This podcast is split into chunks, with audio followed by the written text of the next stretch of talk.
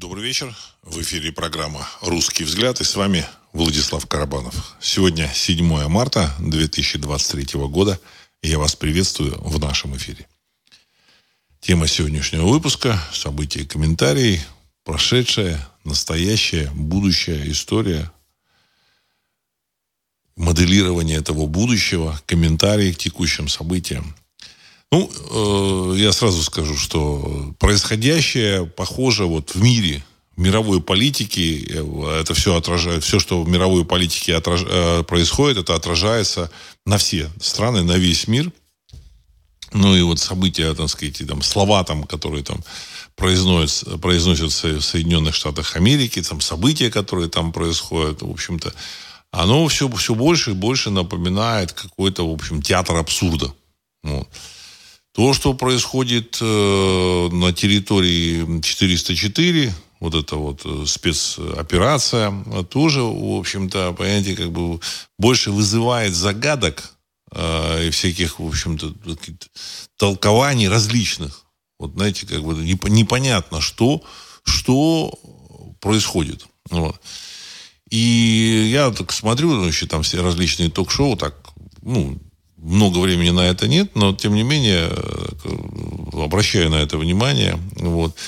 И публика там на этих ток-шоу, посвященных вот этим событиям, вот этой военной операции, происходящему, там, терактам, э, там, нападениям, там, э, а вот эти вот публика, которая там комментирует эти события, она тоже не понимает, что, что происходит.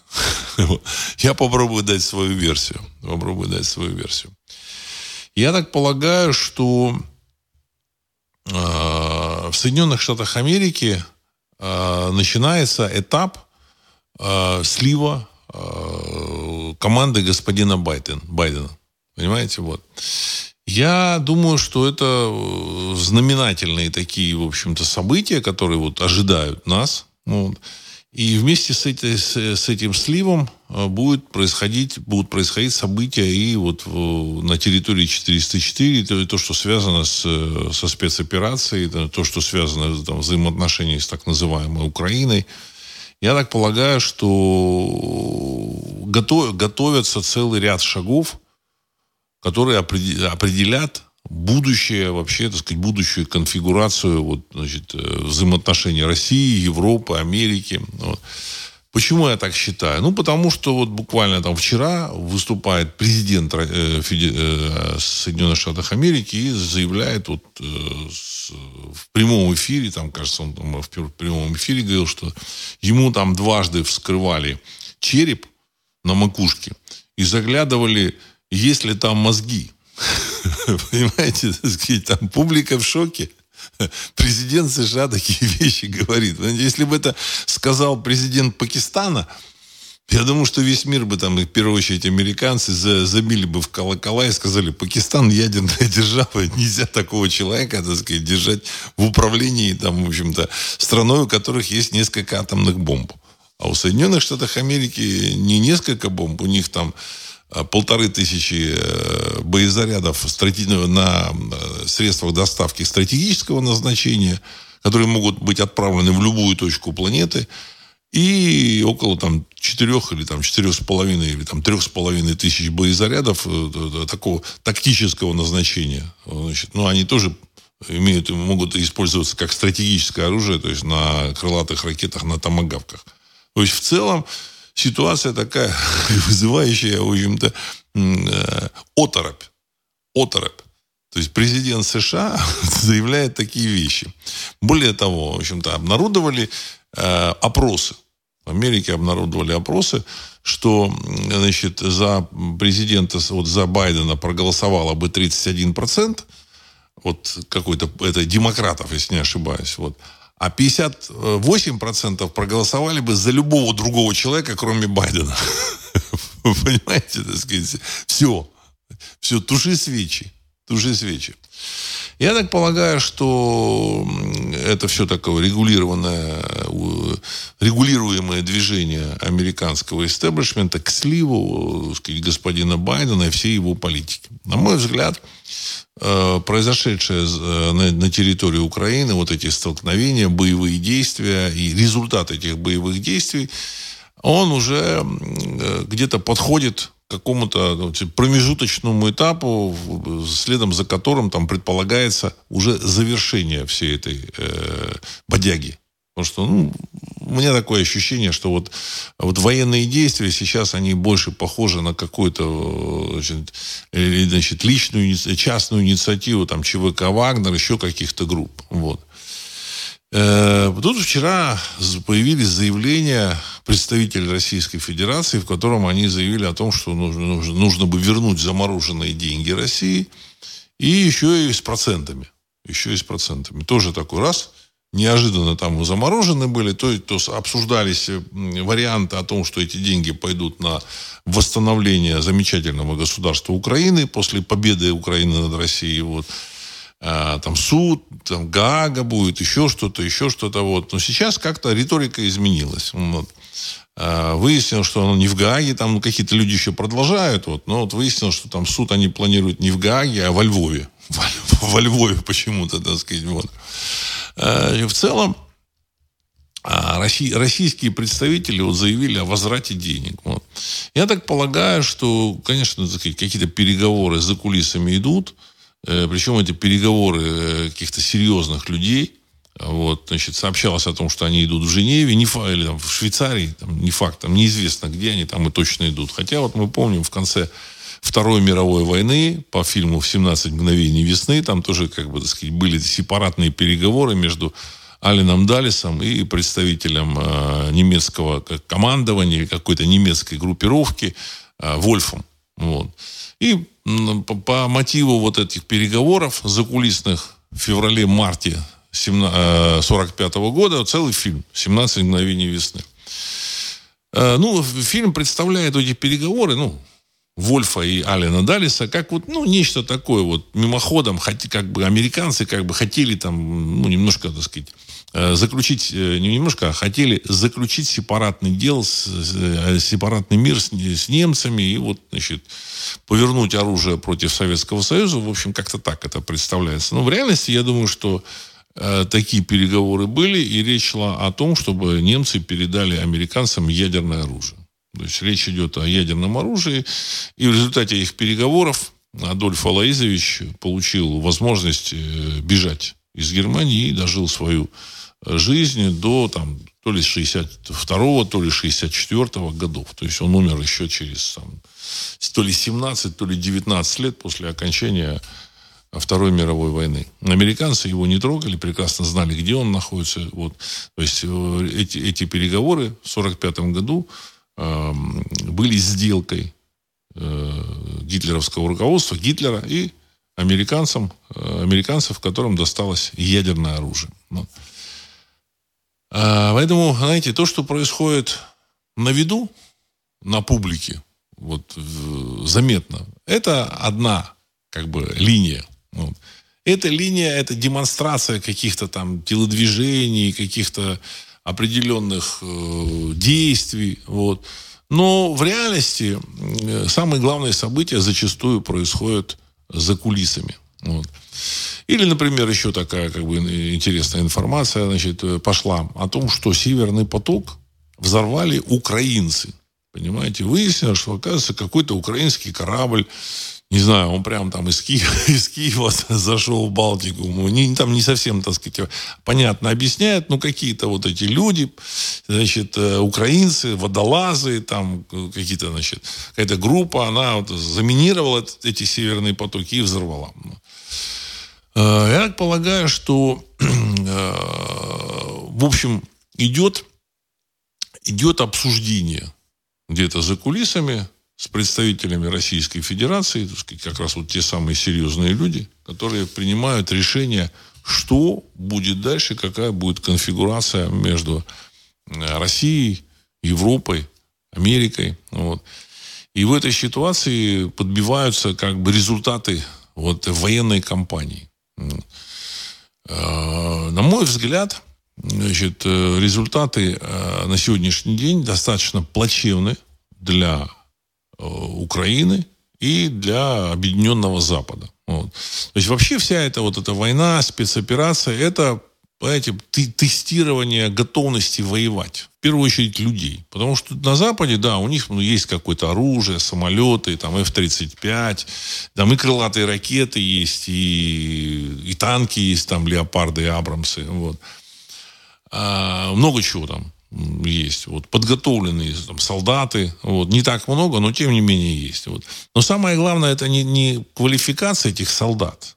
И даже там не оружие, которое там есть. Вот, а готовность э, вооруженных сил, в общем-то, и людей принимать участие в боевых действиях. Вот. Ну и, в общем-то, возможности оружия. Вот.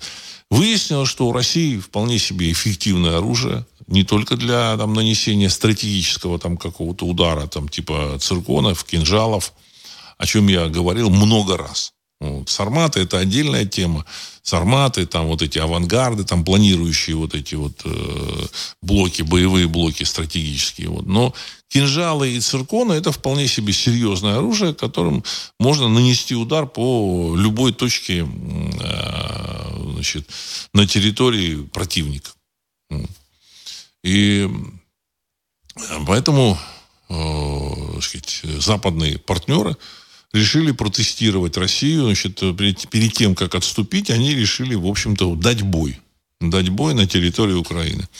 В результате этого боя, э, я так полагаю, что э, западная военная машина оказалась, э, выяснилось, что она слабее. О чем я говорил много, много, много раз. Вот. Значит, там публика, особенно, в общем-то, так сказать, такая э, заукраинская, значит, публика э, такая, в общем-то, российская такая либеральная, она тоже люди слушают, так сказать, программу «Русский взгляд», правда, так сказать, они не, их, их посты не проходят модерацию, но тем не менее, они все там писали и говорили, что, ну, Украина побеждает, там, ВСУ там побеждает. Нет, нет, нет, не побеждает. Вот. На самом деле, сейчас, спустя год, уже, в общем-то, стороны подводят итоги. Не факт, что это вот, как бы, значит, военная операция, она сейчас закончится. Не факт. Вот. Но в стороны ну, где-то там за чашечкой кофе, значит, рюмочкой коньячку, там где-то там в Берне, там, или там в Сюрихе, или там в Женеве, где-то они там, в общем-то, обсуждают, играют вот эти шахматы. А вот мы это можем сделать, а вот мы это можем сделать. Ну и выяснилось, конечно, что, значит, а, российская армия, она нанесла поражение армии Украины, причем очень серьезное уничтожено, значит, выбито, так сказать, э, то есть уничтожено порядка там 300-350 тысяч убитыми, около там 150 тысяч тяжело ранеными, то есть выбывшими окончательно из военной операции, и около 80 тысяч без вести пропавших. То есть больше полумиллиона там, в общем-то, выбывших из строя напрямую. А также, э, ну, нелегко, а просто раненых. Там тоже, в общем-то, около полумиллиона, там, под 500-700 тысяч раненых, которые, там, так сказать, частично выбыли из строя. Сколько, я не знаю. Но они выбыли из строя. Поэтому ситуация очень э, плачевная вот, по результатам для украинских вот, сказать, эм, э, войск. Вот. Понятно, что Запад решал, кроме, кроме там, тестирования желания России воевать, вот и русского народа. Здесь очень важно, понимаете, э, драйв русского народа. Он, в общем-то, еще решал свои финансовые вопросы, утилизацию там вот этого, сказать, этого оружия, вот, значит, списание каких-то там долгов, денег там им нужно было. Вот, замораживание российских там этих денег, там, это, сказать, там другая там, сказать, часть операции была. Но в целом Итог, видимо, уже вот эти вот глобальные кукловоды, которые играют за разные стороны, они уже где-то проводят, подводят эти итоги. Кто эти кукловоды, мы, к сожалению, не знаем. Потому что, в общем про Америку прямо говорят, а кто, кто управляет Америкой, не, неизвестно. Вот. Понятно, что не Байден, и даже не его помощники, и там не, не господин Блинкен, хотя он как бы играет там роль какого-то передаточного звена. Вот. Во время э, вот этого саммита министров иностранных дел, э, саммита двадцатки в, в Нью-Дели, может, не министра иностранных дел, там, в общем-то, были там руководители, там, значит, этот самый э, президент там и Индии был, там еще какие-то там были руководители. Ну, вот во время этого саммита была 20-минутная встреча между Лавровым и Блинкиным. Что там на этой встрече говорилось? Ну, официально там в, в, сказать, сообщается там, о том, что вот американцы там подняли тему там, стратегических вооружений, ограничения стратегических наступательных вооружений, но в реальности, я так полагаю, что встретились и э, подтвердили какие-то договоренности, которые там люди там делают в этой в Женеве или где там, значит, вот, значит, и сказали, ну да, да, все, надо, надо, надо там мы подтверждаем то, что там наши представители говорили, ну или еще что-то. Они решили какую-то техническую задачу. Техническая задача связана с э, закруглением вот этого, вот этой военной кампании. То есть закруглить военную кампанию хочет, по всей видимости, Запад. В России, конечно, тоже есть силы, которые хотят закруглить эту военную кампанию. Ну, вот. ну и значит, э, сохранить э, замечательную там Украину. Вот. Поэтому сейчас самое главное, самое главное сейчас происходит где-то за кулисами. Ну, опять же, это мое, мое мнение. Я не хочу утверждать это, потому что я точно не знаю. Вот. Ну, еще плюс одна там информация такая важная. Вот важное, важное событие в Америке произошло. В Америке хотели вместо э, Трампа к следующим выборам подготовить э, такого кандидата в президента от республиканской партии, пропихнуть Десантиса. Вот.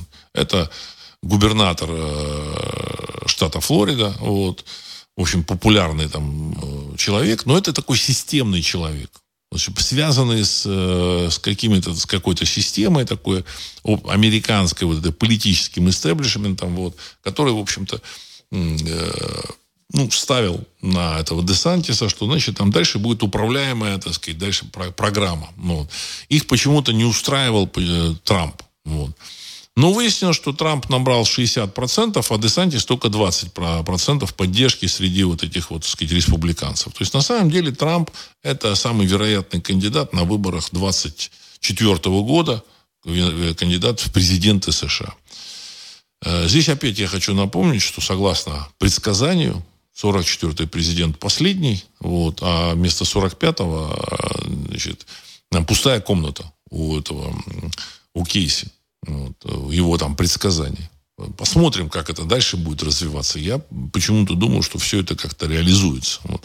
И если Трамп опять станет президентом, то он, он продолжит оставаться 44-м президентом. То есть по количеству персонажей. По количеству персонажей Трамп останется 44-м президентом. Понимаете, как бы личности. То есть Трамп 44-й президент, президент физически. А Байден, э, там вообще, так сказать, непонятно, что, этим, э, что там будет. Возможно, я вообще не исключаю, что его как-то, так сказать, там задвинут, всю его команду.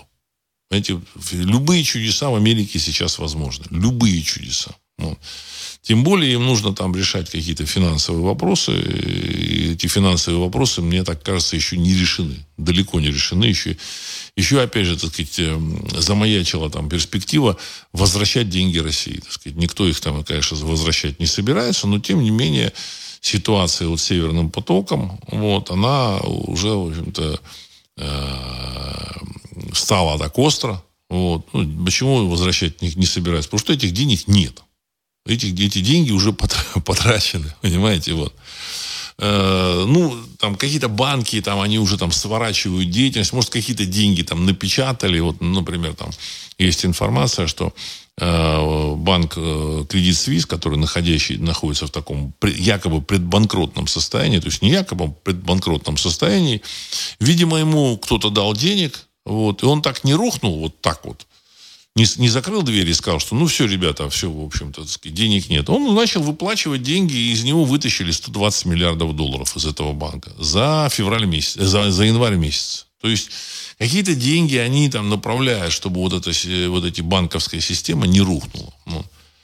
Поэтому в России, я не знаю, наберут они деньги, не наберут, отдадут или не отдадут, это большой вопрос. Но факт то, что э, сейчас происходит э, под, подведение итогов вот этой вот сказать, э, компаний на территории Украины. Россия тоже как бы понесла потери. Тут скажут, ну, Россия понесла. Но Россия понесла потери примерно в 10 раз меньше, чем понесла потери, так сказать, армия Украины. То есть, э, а то и там в 10-12 раз. Вот, значит, э, согласно вот данным там, вот этих спецслужб, Россия потеряла там, 10, до 20, от 20 до 30 тысяч погибшими. От 20 до 30 тысяч вместе вот с этими самыми, с, э, с милицией Донецка Луганска. Цифры вполне себе реальные. Почему? Потому что мы знаем, что основная, основной ущерб, вот, основные потери у сторон произошли не в результате там, стрелковых боев, а в результате артиллерийского обстрела. 85% это осколочные ранения в результате артиллерийских обстрелов. Вот. А так как э, Россия превосходила по количеству, вот, так сказать, по плотности этого огня примерно в 10 раз, то, соответственно, в 10 раз и, в общем-то, и, так сказать, и результат. Вот. Это причем уже американские данные. Вот эти данные, значит, они американские. Вот. Э, все уже понятно и очевидно. Вот. Значит, э, российские войска стоят, э, никаких активных военных действий там, в общем, хотя там информации идет много, вот, так сказать, с, с, с октября месяца, вот, с ноября, наверное, даже, вот, с ноября месяца активных боевых действий не проводится. Кто бы там что ни говорил. Есть только операции, такие локальная операция ЧВК «Вагнер», а остальные части стоят значит, на там, передовой. Ну, там, может, какие-то, какая-то перестрелка ведется. Обмен там артиллерийскими какими-то значит, обстрелами. Все. О чем это говорит? Ну, о том, что, в принципе, как бы переговоры уже начаты еще, сказать, в ноябре месяце. Вот. В результате этих переговоров были отведены э, части российские части, российские войска из Херсона. То есть военной необходимости освобождать Херсон нет. Но, видимо, какие-то там закулисные там договорники, они, в общем-то, отошли, к, э, освободили Херсон. Значит, какие договорники могут быть? Вот. Ну, люди, которые там в России какую-то роль играют, там, у которых есть рычаги, там не одна, видимо, башня, они, видимо, решили, что России хватит вот этого коридора, там кому-то, кто там вот сейчас там у рычагов, хватит коридора из России в, в Крым, значит, для того, чтобы этот коридор был сухопутный, ну, достаточно там вот, вот этой Херсонской области, Запорожской, Донецк, Луганск. Но в России есть силы, которые считают, вполне, так сказать, адекватные люди, патриоты, которые считают, что так сказать, с замечательным государством Украины нужно разобраться, так сказать, раз и навсегда. Вот. И поэтому сейчас иду, иду, иду, идут споры, я так полагаю. Вот. Э, вопрос единственное в том, что кто будет восстанавливать Украину. На каких условиях будет, вот, так сказать, прекращение этих военных действий. Вот. Каким образом Украина э, будет э, взаимодействовать с Россией? На мой взгляд, речь идет о том, что Украина попадает в сферу влияния в России. О другом речи не может идти. Ну, единственное, видимо, там американцы, там европейцы, они требуют любой ценой, чтобы она попала в сферу влияния России, но чтобы сохранила свою независимость. Им тоже нужно американцам и европейцам сохранить свое лицо. Потому что надо, понимаете, понимать такую вещь, что если российская армия дойдет до западной границы Украины, это будет означать поражение э, всей Европы, всего Запада, НАТО, и поражение э, американцев в первую очередь. А это серьезно с точки зрения там, психологической. Понимаете, так сказать, вот. После такого поражения, ну, явного, вот, естественно, так сказать, у Америки начнутся, так сказать, э, внутренние политические проблемы, и не только внутренние, и внешнеполитические проблемы. Дело в том, что весь мир, он следит за этим. Вот. И поражение Америки будет означать удар по его по престижу Америки во всем мире. Понимаете? То есть э, масса стран, масса союзников американских, они значит, начнут отваливаться, вот доллар рухнет, вот, значит, а американцы, я так полагаю, они все-таки планируют спасти этот доллар. Все, что делается, это значит, сделать, делается для спасения вот, доллара. Вот. вот в целом, э, я так полагаю, вот, вот, вот такой расклад. Ну, вот. ну, обсуждается, ну, я так знаете, как для того, чтобы э, понимать, в чем проблема, нужно понимать, что является важнейшим вот в этом, в этом будущем. Значит, важнейшим в этом будущем является статус Украины. То есть Украина либо она там будет в ЕС и в НАТО, или не в НАТО, а просто как нейтральной страной, либо эта страна подпадает под влияние, полное влияние э, России. Либо полностью, так сказать, включается в состав России. Значит, не сразу, там потом. Значит, этот момент надо уже сейчас прописывать. Дальше судьба господина Зеленского и вот этих людей, которые там вели эту кампанию. Понимаете? А, либо их там приютить на Западе, либо как-то нужно их с ними разобраться. То есть, опять же, это решается вопрос где-то за кулисами. Этот вопрос э, игроки должны решить. Вот, судьбу вот, Зеленского и компании. Вот. Э, кто будет восстанавливать эту Украину? Тоже, так сказать, вопрос. Вот. А, я так полагаю, что вот сейчас идут вот именно такие переговоры. Ну, не факт, что там а, русские интересы будут превалировать. Не факт, что, в общем-то, так сказать, эти переговорщики будут особо тут ратовать за соблюдение, так сказать, русских интересов, выгод. Как показала история, значит, в 1945 году советская армия, так сказать, э, основу которой составляла, сказать, составлял русский народ, ну, так сказать, победила гитлеровскую Германию. Ну, в результате русский народ получил, как вы знаете, фигу с маслом. Но.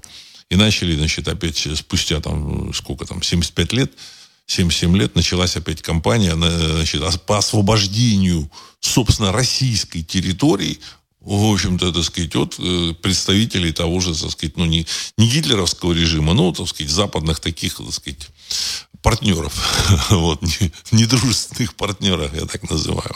То есть, в данном случае здесь тоже никто там особо русские интересы не, не хочет соблюдать, но, тем не менее, понимаете, эм, э, ситуация в России и в мире другая. Народ другой. И поэтому вот в этой ситуации то же самое там Пригожин, там еще какие-то ЧВК, частные военные компании, там, в общем-то, так сказать, такие полуполевые командиры, они, в принципе, достаточно, так сказать, э, влиятельны, они пользуются поддержкой, и поэтому вот так вот, так сказать, кинуть ни, никак нельзя. Вот. И поэтому вот с одной стороны происходят где-то переговоры, где-то уже там о чем-то там договариваются, но этот э, Пригожин, он, в общем-то, продолжает на свою, на свое наступление. И говорит, что, так сказать, нужно заканчивать наступление на западной границе э, территории 404. Вот, вот, я думаю, что вот то, что происходит. Вот это, вот это самые главные события, которые происходят где-то за кулисами. Вот. А, так, давайте я зачитаю ваши вопросы, а дальше мы уже так, там, Значит, продолжим так. Э, э, так, Сергей 1956. Здравия, Владислав Александрович. Конфликт между ЧВК и Министерством обороны РФ выходит на новый уровень. Это борьба между различными башнями Кремля или это борьба за финансовые ресурсы между олигархами? Конец цитаты. Я так полагаю, что э, это не столько конфликт между там, ЧВК и Министерством обороны, сколько конфликт между башнями даже не конфликт, а, в общем, понимание будущего. Обсуждение такого, в такой форме понимания будущего. Либо будущее будет по каким-то таким советским лекалам, сохранением э, территории значит, государства Украина, вот, значит, эм, либо э, будут решаться вопросы так, как э, хотят, хочет большинство патриотов России, так сказать, с тем, чтобы дойти до западной границы территории Я много раз говорил о том, что российская армия, она достаточно сильна для того, чтобы разгромить э, украинскую армию, но никаких активных боевых действий российская армия не ведет уже там, несколько месяцев как минимум с конца, так сказать, октября, с начала ноября. А в реальности, я думаю, что прекратили активные боевые действия еще с э, августа месяца. Вот. Ну и вышли с Харьковской области, до этого, значит, вышли с, э, с, Северной Украины, вот, которая при Белоруссии, так сказать, вот рядом с Белоруссией, вот, значит, с Сумов, Чернигова, Полтавы. То есть тогда уже, вот, какие-то контуры там намечались. Вот. Э, формата на будущее. Ну, сейчас э, война сказать, достигла такого серьезного ожесточения, и поэтому э, несколько башен, несколько взглядов есть на, на будущее. Вот. И, в общем-то, люди высказывают таким образом, вот этими боевыми операциями, боевой операцией, высказывают свой, свой взгляд на будущее. Вот. И опять же, э, все от кукловодов не зависит. Они могут там где-то что-то обсуждать, но, знаете, я считаю, что важную роль, ну, или во всяком случае такую существенную роль играет настрой населения России. А население России, оно, в принципе, настроено на, в общем-то, решение вопроса, так сказать, с территории 404 такое, так сказать, э, серьезное, более радикальное, чем планируют вот эти, так сказать, переговорщики. И не учитывать настроение населения России никак нельзя. Поэтому вот все эти операции военные заморозили в ноябре, начали такую позиционную войну, чтобы подготовить население. Ну, знаете, как бы, так сказать, де-факто видно, что э, украинская армия потерпела поражение, она потерпела поражение еще тогда. Де-факто э, население прекрасно понимает и ощущает, что происходит. Оно, они не понимают, но ощущают. И, и, и считают, что нужно все равно решать э, вопросы и, так сказать, двигаться на, на Запад. И кукловоды вынуждены учитывать мнение населения. Потому что от этого зависит, насколько они смогут э, контролировать страну и вообще, так сказать, э, удерживаться у власти. То есть я считаю, что тут такие, так сказать, важные такие элементы. И это им, так сказать, тяжело дается. Это тяжело дается. Э, на Западе тоже. У них там свои проблемы. Понимаете? Они не могут проиграть. Ну, не могут. Потому что если они вот проиграют, и, так сказать, будет такое поражение, как вот, знаете, так сказать, там, сто лет назад, ну, взяли и проиграли. Вы, вывели войска там, из, из Афганистана. Доллар и вся их финансовая система рухнет. А это на самом деле и России тоже ну, не нужно. Потому что я еще раз хочу сказать, что я высказывал свое мнение относительно такого предбан... предбанкротного состояния доллара, там, предкрахового состояния финансовой системы, но тем не менее э, все мировые игроки, которые играют в эти доллары, там, вот, вот, вот в эти валюты, они понимают, что рухнет доллар, рухнет евро, вообще рухнут все валюты. Понимаете? И в мире наступит э, такой период серьезного такого хаоса. Поэтому пытаются удержать доллар и, в общем, надеются удержать. Ну. И в этой ситуации э, доходить до западной границы э, Украины, это означает, что доллар, доллар, евро рухнет, и, в общем-то, сказать, там у них там начнется хаос. Ну, что, сказать, их перестанут уважать, перестанут, в общем-то, сказать, начнут сбрасывать доллары. Вот, и в конечном счете э, это будет такое явное поражение, мордой об стол, так сказать, делать никак нельзя. Вот. Поэтому я так смотрю, а, американцы, похоже, будут сейчас а, играть э, в дурака, вот, э, все сваливать на, в общем, невменяемого Байдена, сумасшедшего, который начал эту войну, в общем-то, или как бы проиграл эту войну, потом они будут говорить, не, Америка сильная страна, очень сильная страна, ну, вы что вы хотите? Ну, что вы хотите? Дедушка рассказывает о том, что у него черепушку открывают и ищут мозги, мозги там, понимаете, вот. То есть, вот, то есть, их вообще политика, она совершенно бездарна. Вот. Есть такой, так, такой метод, разбирать вот политические какие-то действия, политические какие-то там э, приемы, традиции, значит, исходя из э, каких-то э, действий там внутри стада обезьян, там шимпанзе. Вот, вот западная пропаганда, она вот и вообще вот эти крики, визги, они очень похожи вот на то, как ведет, ведут себя вот эти вот в стадии шимпанзе, там вот эти как бы, когда там они там тоже вступают в конфликт, там, значит, или сопротивляются там тигру, льву, вот, они начинают визжать, пугать, пугать там. Вот. Э, западный такой ответ России, он вот похож на это. Вот. Угрозы там, сейчас мы построим танковый завод на Украине, там, сейчас мы поставим какие-то самолеты, потом сейчас еще что-то там, еще что-то. Вот. В результате выяснилось, что все это полная хрень. Понимаете, никакой роли это не играет. Вот. Ну, единственное, страдают вот эти вот, так сказать, жители Украины, которые, в общем-то, так сказать, мало отличимы от русских. Вот, так сказать, я тут прочитал историю на днях буквально. А, значит, э, вот в ЧВК Вагнер они там ну, вели какие-то боевые действия на каком-то участке. Вот, ну, там затишье, там заходит какой-то боец, во время затишья там просит закурить, закуривает, и тут начинают со стороны ВСУ ну, наступление, там, вот какие-то действия. Он, так сказать, тоже, они начинают отбивать, этот вот боец тоже отбивает. А потом выясняется, что он, в общем-то, так сказать, из ВСУ. Просто случайно забрел, понимаете. То есть, ни по языку, ни почему они не смогли его отличить. В общем, ну, его, конечно, взяли в плен, сказали, слушай, ну, ты, ты, ты, вот иди в плен, сопроводили его в плен.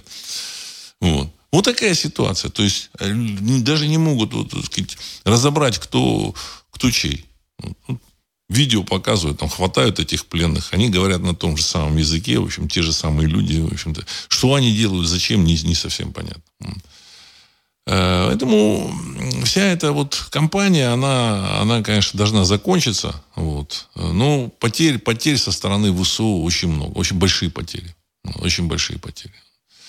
Как это будет развиваться, мы не знаем. Значит, много вопросов. Я думаю, что даже кукловоды не знают. Один, вот, значит, Господь Бог знает. Вот. Ну, как так говорится. Я думаю, что высшие силы знают. Э, Георгий 29. Владислав, приветствую. Как вариант, ЧВК «Вагнер» могут подставить под сильный удар и уничтожить по договорнику. Он многих раздражает вверху. Ну, может быть, они хотели бы, но не сделают. Понимаете, так сказать, это вот в мирное время можно сделать, а тут вот, так сказать, серьезное противостояние, тут э, никак нельзя. Придется считаться. Придется считаться. Вот. Потому что этот ЧВК Вагнер не, не только сам по себе, он получил карт-бланш э, от каких-то людей, которые тоже имеют серьезный вес в России. Понимаете, мы не знаем. И народ не поймет. И, так сказать, ребята, которые там наверху, они могут, в общем-то, так сказать, серьезно поставить под серьезную, серьезную угрозу, так сказать, свою возможность управлять страной. Поэтому, в общем-то, я думаю, что ничего они не будут делать. Вот. А, а ну, взятие вот этого Солидара, Бахмута, это, я так полагаю, личная инициатива. Она просто показывает, что российская армия, она вполне себе эффективна, и даже вот такими силами, так сказать, достаточно ограниченными, э, не снабженными, так сказать, там, в достаточной мере там, авиацией, тяжелой техникой, она вперед, очень, очень, очень серьезно и успешно продвигается. Там есть какая-то авиация у Вагнера, там какая-то, ну, такая минимальная. Вот. Там снарядов не хватает, того не хватает. Тем не менее, продвижение есть. Э, ВСУ там положило, в общем так, серьезные, так сказать, вот эти серьезно подготовленные свои части, вот, так сказать, они ломают, этот Вагнер, ломают всю эту игру, все, весь этот договорняк, и в целом, в общем, понятно, что происходит договорняк. И не всем этим, не все этим, вот тем вариантом договорняка, который там планируется, довольны. Мы не знаем точно, какой, какой он планируется, но очевидно, что хотят как-то так это самое, в мягкой форме все сохранить. А, значит, ну, жизнь, я думаю, что распоряди, распорядится по-своему. Вот. Я говорил о том, что в России будет политика, и она сейчас уже как бы политика начинается. Вот.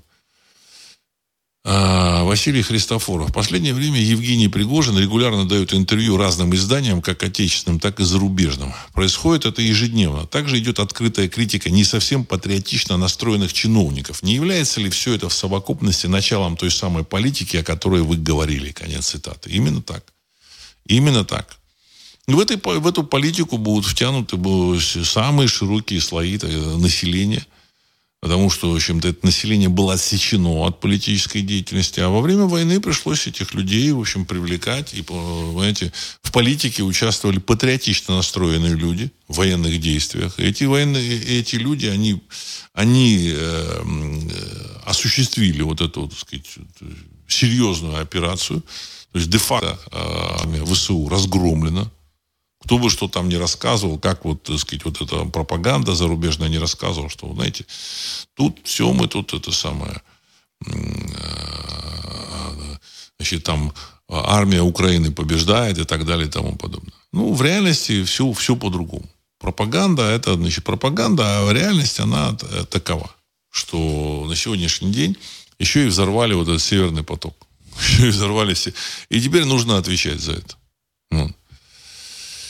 Так, э, Галина, когда говорят, денег нет, они потрачены, мне непонятно. Деньги же не испарились, они кому-то за что-то заплачены. Так у кого они в конце концов осили? Конец цитаты. Ну, как у кого? Ну, сказать, ну, у администрация США взяла в долг у банков, у тех, где лежали эти деньги. Понимаете, вместо этих денег положили там свои какие-то там обязательства, вот, там, облигации, там, трежерис американские. Но деньги сами взяли и сказать, потратили. Поэтому, в общем-то, деньги потрачены. Там лежат трежерис. Но американская, конечно, финансовая система, она достаточно мощная. Она, в принципе, в теории, она может, конечно, напрячься там, эти деньги там, в общем-то, вернуть. Хотя я думаю, что там достаточно сложно. Вот. Вот. Э, покупали, так сказать, деньги, это основа, основа э, управления вообще всем миром. Вот. С помощью долларов покупают политиков, средства массовой информации, деятелей культуры, там, общественных деятелей, там, все, что можно, там, промышленников, они покупают. Это, это основной механизм управления. Значит, с, с другой стороны, вот, вот эти деньги, они, конечно, поддержаны военной силой. То есть американская военная сила считалась, считалась э, самой мощной в мире. Вот. Но сейчас выясняется, что бюджет Китая, он Э, там принят 225 миллиардов долларов, ну, в эквиваленте. Но а в Америке там, там около 900 миллиардов. Так вот, на самом деле, китайские 225 миллиардов долларов, они немножко побольше, чем американские 900 миллиардов. Ну, прям вот там всякие комментаторы говорили. То, что американская армия покупает за 10 долларов, китайская армия покупает за, за полдоллара. Понимаете? То есть, грубо говоря, там один к 20. Ну, хотя хорошо посчитаем, один к десяти. То есть китайская армия имеет больше ресурсов сейчас, финансовых ресурсов, возможностей, так сказать, для э, своего там снабжения, для своей комплектации, для своего развития, чем американская армия. Ну и плюс э, драйва там у американцев воевать нет. То есть события на Украине говорят о том, что не удалось набрать достаточное количество наемников, которые бы смогли э, воевать против российской армии. Нету. Ну, набрали там 10 там, тысяч или 12 тысяч, две с половиной тысячи погибло только вот там за какие-то там несколько месяцев. В реальности сколько погибло, неизвестно. Там кого-то там и не считают, всякие там грузинские батальоны, еще там какие-то, их просто там, скорее всего, не считают. И набрать э, бойцов они не могут. Вот у меня такое есть ощущение. То есть они набирают, причем у них там возможность набирать со всего мира. Не могут. Понимаете? Не могут. А это такой очень важный фактор. Э, Стас, Владислав, как считаете, Киев и Одесса останутся за Украиной? Конец цитаты. Я считаю, что при любом раскладе и Киев, и Одесса будут под контролем России. При любом. Будет ли значит, де юры там э, существовать независимое государство Украина или не будет де юры существовать независимого государства Украины, эти территории будут контролироваться Россией, Москвой. И причем контролироваться очень жестко. Я уже говорил какой-то, в каком-то выпуске, что э, собираюсь там осенью поехать в Одессу. Очень хочу поехать в Одессу. Я думаю, что к этому времени уже все закончится. Не, ну, конечно, там на Западе могут товарищи сказать, нет, давайте дальше. Ну, уже все понятно. Все понятно. И непонятно, не, не помогут никакие ни леопарды, ни абрамсы, которые там абрамсы еще в 24 году там предоставят. Все. Все. Э, борьба э, закончилась. Все эти пугалки, это пугалки, значит, для, для переговоров. В России говорят, да, пожалуйста, леопарды так леопарды, наши ждут. Наши, наши ждут. А все это, в общем-то, оценивается. В общем-то, вот они, там, они там скрупулезно, скорее всего, считают, а что может сделать российская армия? Думаю, что может дойти до Западной Украины вообще без вопросов, легко. Единственное, там, кому может сопротивляться армия Украины, это вот э, ЧВК «Вагнер» и все. Я думаю, что все силы армии Украины брошены, брошены против ЧВК Вагнер. Значит, а остальные, остальные там 500 тысяч, они находятся, в общем, просто, так сказать, а, на, на территории боевого, на линии боевого соприкосновения. И, в принципе, они могут дойти до Киева и там, до, до, до западной границы. Все. Понимаете? Все уже достаточно очевидно. Ну. А, Патрик. Битва идет за транспортные потоки. Россия запартнерилась с Ираном, чтобы был выход в Индийский океан. Китай выстраивает шелковый путь через Казахстан и Азербайджан, Турцию в Европу. России, конечно, это невыгодно. В планах США перекрыть Китаю Малакский пролив для остановки поставок нефти из Саудовской Аравии и закрыть маршрут для экспорта в Европу. Конец цитаты.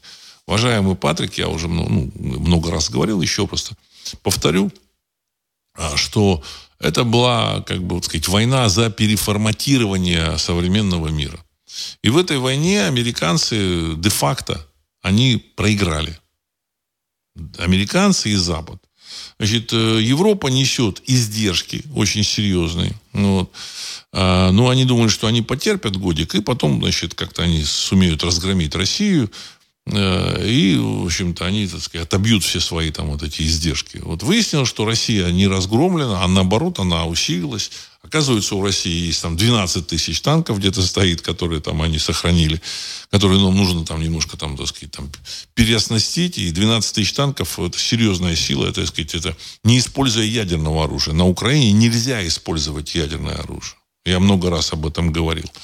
Вот. Э, а в отношении, там, допустим, Европы, я так полагаю, что российские военные там, ну, вот они там э, на всяких ток-шоу говорят, да, там, в странах Европы мы используем, не моргнув глазом.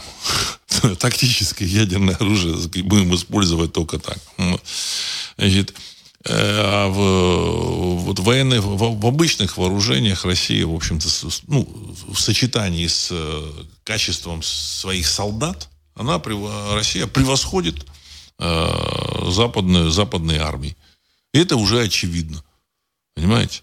Там бьются, там, значит, там поляки какие-то, румыны бьются, еще что-то. Ну, скорее всего, так сказать, они там э, приходят и бегут оттуда. И бегут. Ну, значит, там четверть этих, там, сказать, пришедших наемников туда, они, там, сказать, у, на следующий день, там, или в течение, там, двух-трех недель сматываются обратно. Вот часть, часть гибнет. Вот.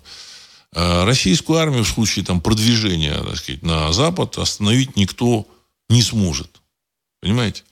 Это тоже очевидно. Значит, э, противники, там, так сказать, наши партнеры российские, они все это дело считают. Сейчас, знаете, не такое время, чтобы побеждать э, недружественные страны, значит, там, вот, так сказать, мордой об стол. Так раз, мордой об стол, победа, там, и там триумфальная арка, и там прогонять там э, этих самых там под триумф, значит, э, по, по какому-то стадиону. Ну, не то время.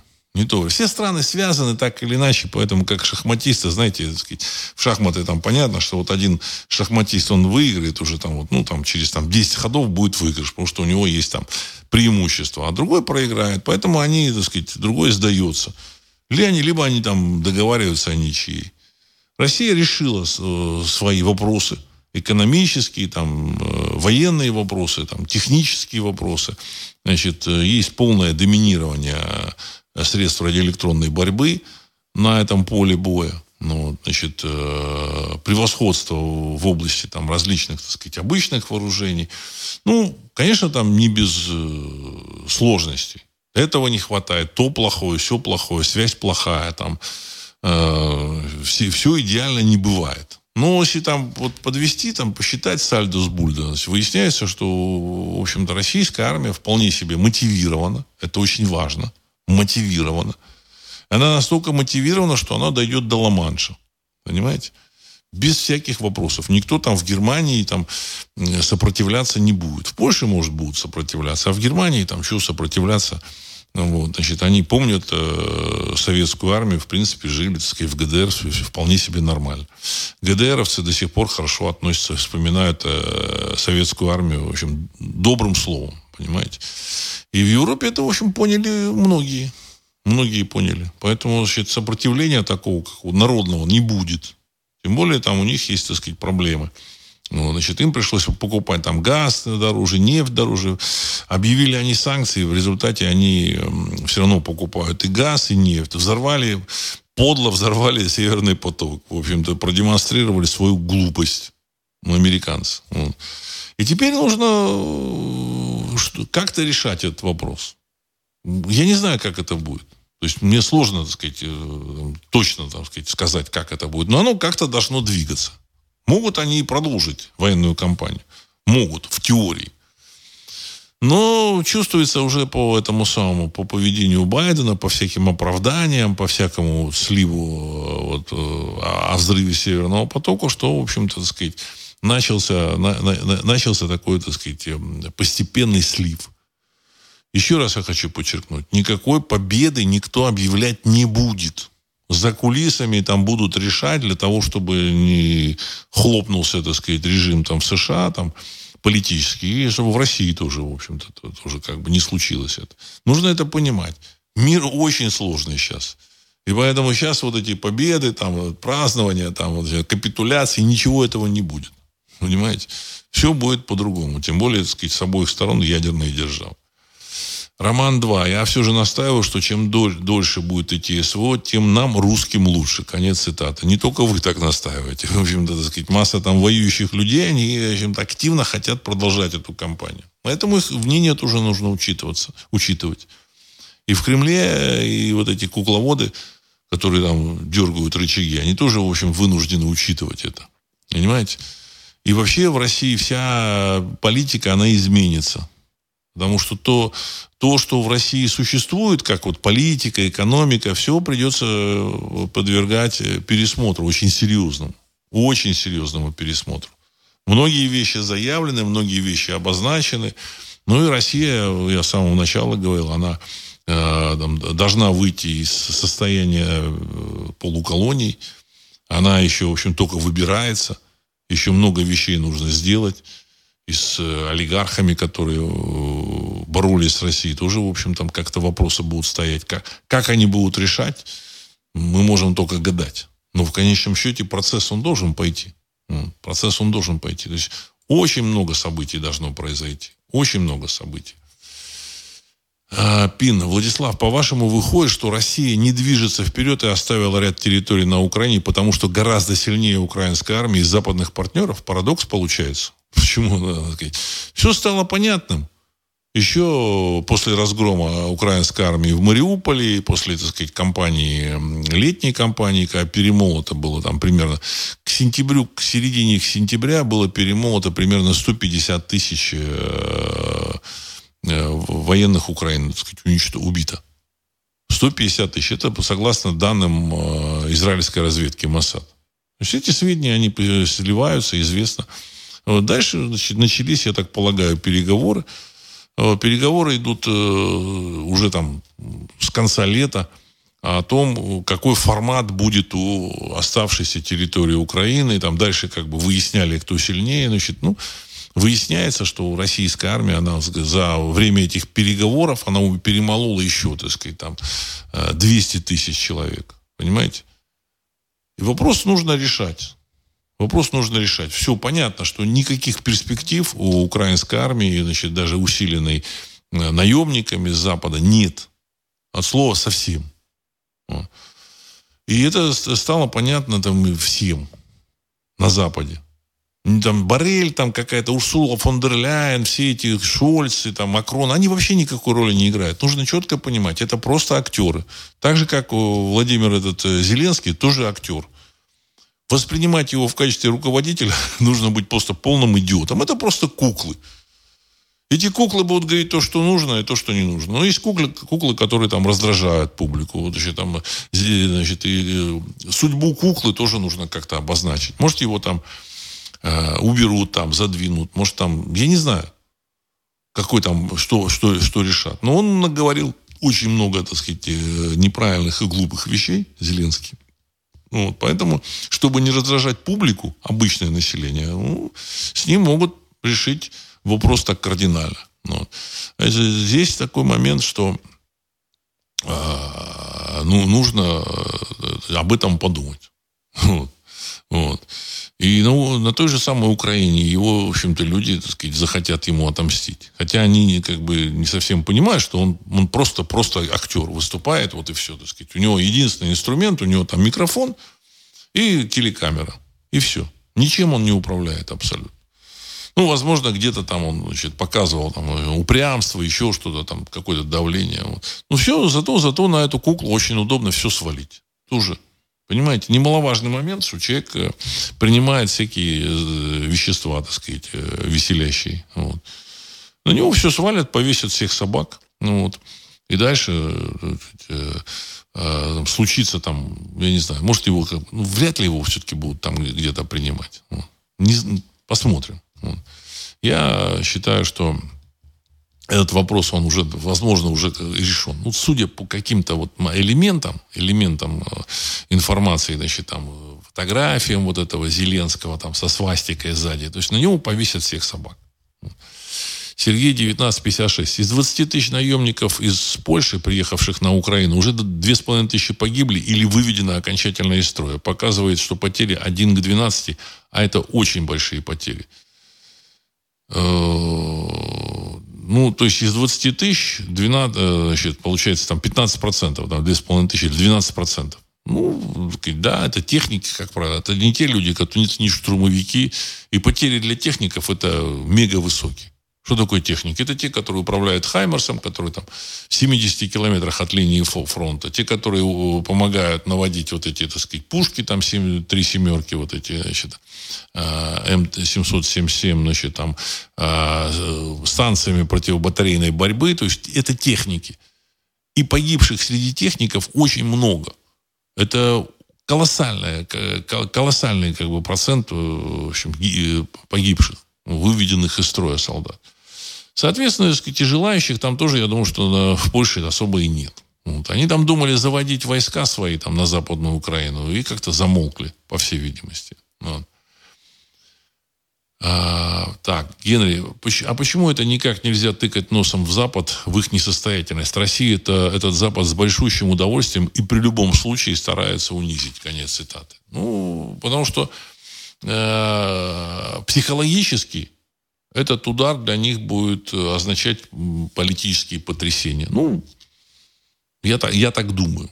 Я так думаю. Ну, представьте себе, так сказать, они проиграют войну, так сказать. Все у них там правительство полетит, э, хаос начнется, другие там, э, финансовая система рухнет вот, полностью. Вот, и долларовая система рухнет. Все начнут скидывать доллар. Понимаете, а, че, а чем рассчитываться? 60 или 70 процентов расчетов в мире производится с долларом.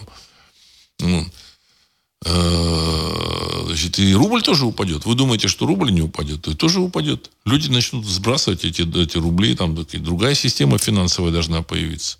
Поэтому, а товарищи, которые там общаются с этими, с Западом, российские руководители, они их же называют как? Партнерами недружественными, но партнерами. Наши партнеры, послушайте, вот как вот говорит, там говорят руководители России, наши партнеры западные, наши западные партнеры, это партнеры. Когда они там рассказывают, что да, тут идет война народная, там вот, чуть ли не как вот с гитлеровской Германией. Ничего подобного в реальности не было, конечно.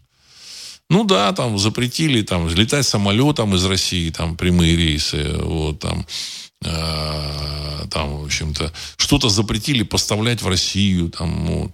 В конечном счете э, потери понесли, так сказать, западные компании. Это тоже за Мерседес, там, Вольво, там, Ауди, там, потому что 5% они продавали в Россию этих э, машин, но тем не менее это, в общем, серьезное количество от их а, объема продаж. Это серьезные, серьезные потери они, значит, вынуждены покупать там дороже газ, нефть. Сейчас у них там дешевле вот это э, топливо там стало полтора, там 1,6 евро. Но это только это временный, временная мера, когда они залили деньгами, начали компенсировать вот эту разницу, чтобы снизить цену. Потому что если бы еще цена высокая, и плюс эта война, там поддержка вот этой замечательной Украины, это могло запустить вообще процесс тут э, хаоса политического. Потому что ну, народ, людям там эта война, она вообще непонятна. К Франции никогда эта Украина никакого отношения не имела. Ну, просто надо понимать. Понимаете, вот если бы Россия там начала там воевать, там, ну, я не знаю, за какой-нибудь там э, Бангладеш.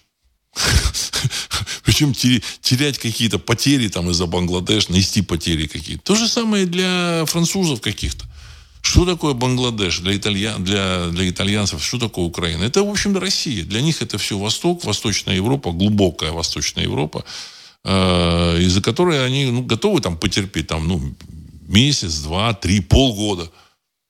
Год это уже много. Поэтому они начали компенсировать. Но эти цены рванут вверх. рванут вверх. Им нужно сохранить свою финансовую систему. Чтобы сохранить, придется, так сказать, э, печатать деньги, э, инфляцию, так сказать, запускать такую, в общем-то, подконтрольную. Если инфляция выйдет из-под контроля, тоже финансовая система рухнет. И вот они как бы должны там заливать деньгами, ну как вот в 2008 году там заливать просто не, не удастся, потому что масса стран уже, ну не масса, а, допустим, Китай отказался от расчетов в Саудовской Аравии э, за нефть э, от расчетов в долларах. Россия там тоже, в общем-то, она откажется от расчетов в долларах, и все, значит, еще, как бы, так сказать, часть сегмента мировой экономики ушел. Уже страны начинают э, переходить на какие-то свои там валюты. А, инфляция доллара, и все начнут сбрасывать эти свои значит, активы в долларах. И что там будет, э, никто не знает. Ну, как будет. Крах системы. Он начнет падать, а потом это падение, ну, как бы из такого, так сказать, такого плавненького, так сказать, оно в пике перейдет, и, значит, и будет там в день там цена доллара падать там, там на 10% в день. Вот. В Германии во время Веймарской республики там Э, их валюта там в день падала в два раза. Вот. То есть, значит, поэтому я говорил о том, что до, э, в день два раза выдавали зарплату. В обед и в конце рабочего дня. Потому что, так сказать, цена за это время, так сказать, менялась, падала цена. Там они, как врач, у них цены были там миллиарды, там триллионы. Поэтому это все уже человечество проходило. Значит, рассчитывать, что доллар сохранится, это вот иллюзия. Наоборот, дай бог, чтобы он сохранился. Всем бы хотелось, чтобы все так и было. Но американцы потратили эти деньги. Он не может сохраниться. Поэтому они его допечатают. Ну, хорошо, так сказать. Он там подешевеет два раза, и все устаканится. Ну, вот такой расчет есть. Такой расчет есть. Так, сейчас э, Патрик, у Зеленского есть двойник, которым, э, с которым могут разыграть постановку шоу «Смерть», а настоящий Зеленский уедет в Аргентину как Гитлер. Конец цитаты. Понимаете, Гитлер – это Гитлер. Это человек, который, в общем-то, распоряжался ядерным оружием. Вот. А кто такой Зеленский? Он актер. Актер, который, роль которого вот будет сыграна, она уже, в общем-то, так сказать, подходит к завершению, эта роль. И зачем-то скрывать его, еще что, зачем он нахрен он кому нужен? Понимаете? Либо его оставят под каким-то соусом, но, опять же, они посчитают реакцию вот этих жителей Украины. А реакция будет простая. Его будут искать. Его будут искать. Все украинцы, не жители там Подмосковья, там Рязани и значит, Калуги. Его будут жить, искать жители там Львова, там Кривого Рога и вот всяких вот, так сказать, Киева, значит, вот, так сказать, вот, потому что там э, они будут считать, что он положил полмиллиона человек. Зачем? Понимаете? Смысл. Смысл было, я еще год назад говорил, смысл воевать с мощной ядерной державой, какой, которой является Российская Федерация. Смысл. Понимаете? Ну, понятно, там и американцы там э, заправляли все. публика на Украине-то об этом, в общем-то, не все знает. Американцы скажут, а мы вообще при чем? Мы вообще мы помогали, мы ему верили, а он фашист оказался. Понимаете, так же, как вот с Байденом. Они. Посмотрите, как они себя ведут. То Байден принимает решение, то он приезжает и говорит, да, мы поддержим Украину, все. А тут сообщает о том, что у него два раза вскрывали череп и искали там мозги. Вот. Еще он взорвал Северный поток. Всех собак повесят на Байдена, уже понятно, очевидно. Вот. Ну, правда, пытаются сейчас всех собак повесить на Украину, на Зеленского.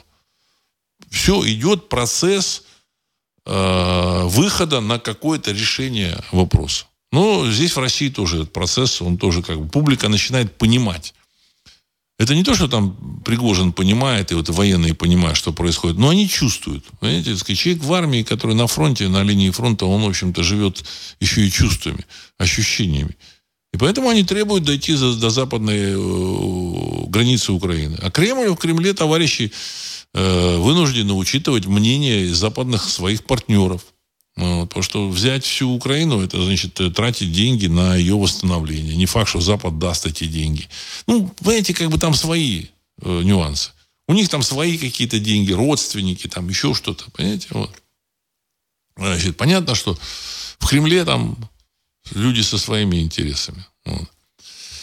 А, так, Сергей 1956. А, Англия продает 50% своего, своего авиапарка. Это говорит, что British Airways уже не в состоянии содержать такой парк, который не летает из-за дороговизны содержания авиапарка нелетающих самолетов. Конец цитаты.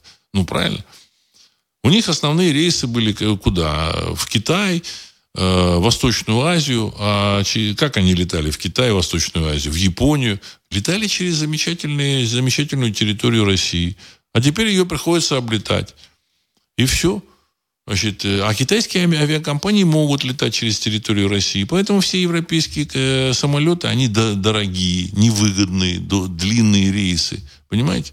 Все, они проигрывают конкурентную борьбу.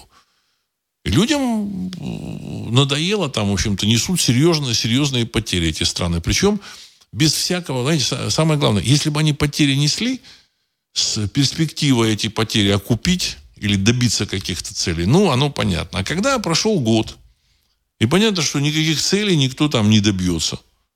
Понимаете? Вот, абсолютно. Еще хуже будет. Потому что сначала было предложение у Российской Федерации, у Кремля, что ну, Украина там э, меняет свой там политический формат немножко, в общем-то, становится нейтральной страной, но независимой и признает Донецк, Луганск и Крым российскими. То сейчас, э, я думаю, что условия намного жестче. Э, признают э, Херсон, э, Запорожье российскими, Донецком, Луганском и Крымом. Ну, еще и, в общем-то, так сказать, она становится, Украина, либо частью России, либо под протекторат России.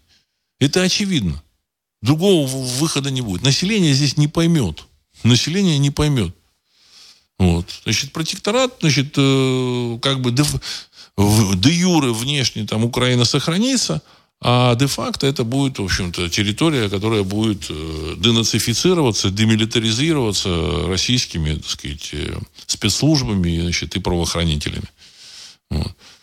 Поэтому Медведчука стали показывать. Вот, значит, э, поставят своих людей, это, в общем-то, будет полностью под контроль а Кремлю территория. Даже не государство, а территория. Я думаю, что вот, это, вот, вот эти вот вопросы идут. Другого выхода я вот сейчас не вижу. Ну, если только там в Кремле предадут, да, такое тоже не исключено, потому что ну, предательство, оно как бы есть, оно как бы э, постоянно так заметно в действиях. Там, нефть не продают за рубли. Вот Россия, так сказать, газ начали продавать за рубли, а вот нефть вот все за доллары продают. То есть, э, предлагают экономисты, говорят, надо нефть российскую за рубли продавать и биржу сделать, пусть здесь продают. Нет, все равно, так сказать, дали возможность олигархам вывозить и самим продавать нефть. О чем, что это, к чему это приводит? Ну, естественно, там они хорошо там выкраивают себе в карманы. Там, страна значит, несет там какие-то военные издержки, а там товарищи зарабатывают все хорошо деньги на, так сказать, российской нефти. Понимаете, значит, здесь тоже в России там полным-полно там э, людей со своими интересами. Роман 2. В западных СМИ обсуждают, что санкции не подействовали, русские не бунтуют. Конец цитаты. Ну, я так полагаю, что население России, оно, в общем, с пониманием относится к происходящему. И готово, в общем, даже еще и потерпеть. А это такой тоже важный фактор. Я думаю, что вот эти переговоры, если они идут там где-то в Швейцарии, там, за чашечкой кофе, вот как вот, посмотрите, вот 17 мгновений весны, там, переговоры вот этого Алина Далиса с Вольфом, они там же чашечка, там, кофе, чайку, там, так сказать, там, вот, э, пили, не пили, там, я не помню, вот. Ну, и тут так, в таких же условиях они там высчитывают, а вот мы это, а вот Россия это может, а это вот, и вот так они высчитывают, кто во что там гораздо у кого как получается. Вот. И вычисляют, так сказать, будущие, будущие контуры.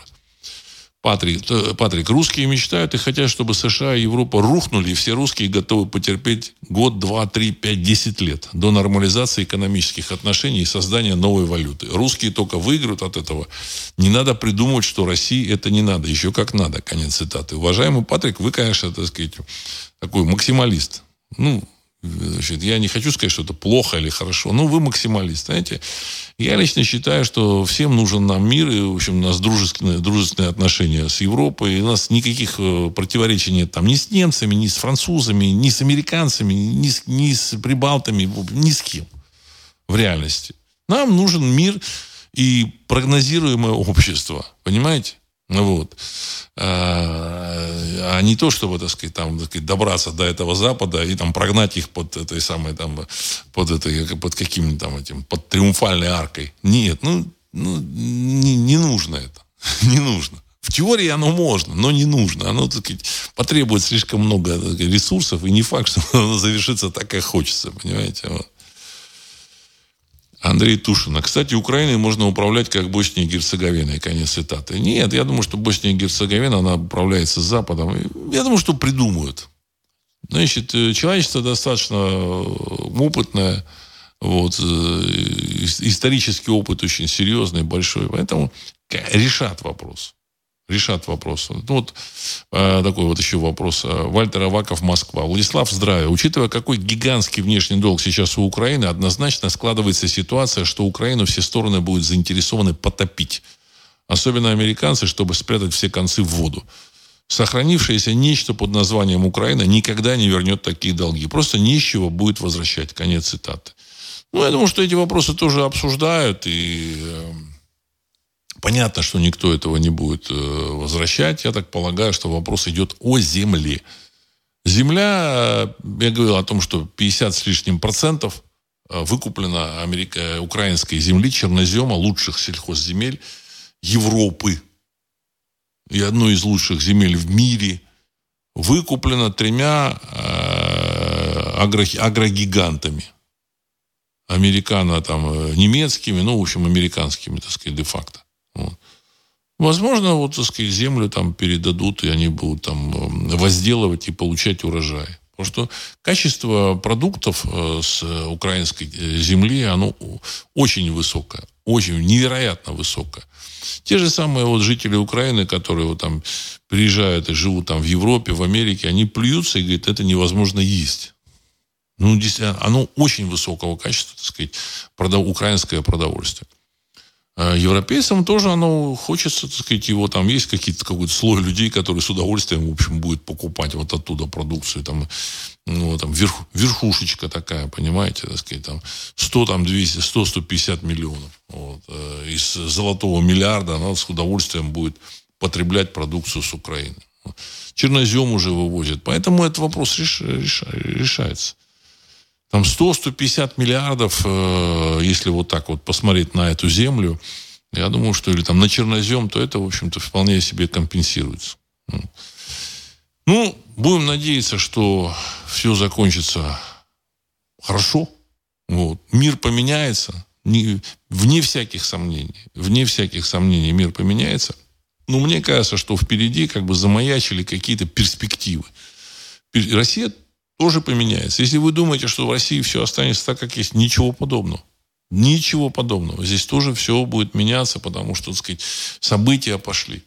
Ну, э, опять же, еще раз хочу, хочу подчеркнуть, что это только перспективы замаячили. Там может быть, что на Западе скажут, нет, там в клинч войдут и скажут, нет, будем биться до конца. Ну, я думаю, что, в общем-то, вряд ли. Вот достаточно очевидно, все результат уже. Понимаете, достаточно очевидно. Все дальше это уже такая бойня. Она бессмысленная. Вот, значит, э, в результате которой там, в общем, на территории Украины осталось там 20 миллионов человек, остальные убежали, там огромное количество погибших людей, в общем, вот. И они не имеют перспектив. Ну, поэтому мне кажется, что товарищи, со всех сторон уже это, в общем, поняли и там будут закругляться. Ну, ну дай бог, чтобы все завершилось. Вот, и мы приступили к строительству и переустройству этого мира. Чтобы этот мир был, в общем-то, а, благосклонен русско, к русскому народу. Вот, значит. Причем то, что происходит, оно происходит, на мой взгляд, под э, действием высших сил, под влиянием высших сил. Вот, события эти, так сказать, вот, я уверен, что вот это, вот, сказать, кремлевские товарищи, они вынуждены были вот влезть в эту компанию, но в конечном счете вот, вот, сказать, процесс вот вылился вот в такие вот формы, в такие результаты. Вот, выливается. Еще пока, пока значит, там преждевременно сказать, что да, все уже, все. Но видны уже как бы контуры. Вот. Дай бог всем счастья, здоровья. Самое важное – здоровье. Хочу подчеркнуть, самое важное – здоровье. Настроение, и все будет хорошо. Вот. На этом я хочу завершить сегодняшний выпуск. С вами был Владислав Карабанов. Программа «Русский взгляд». Через несколько секунд композиция «Могучий прилив». Всего доброго.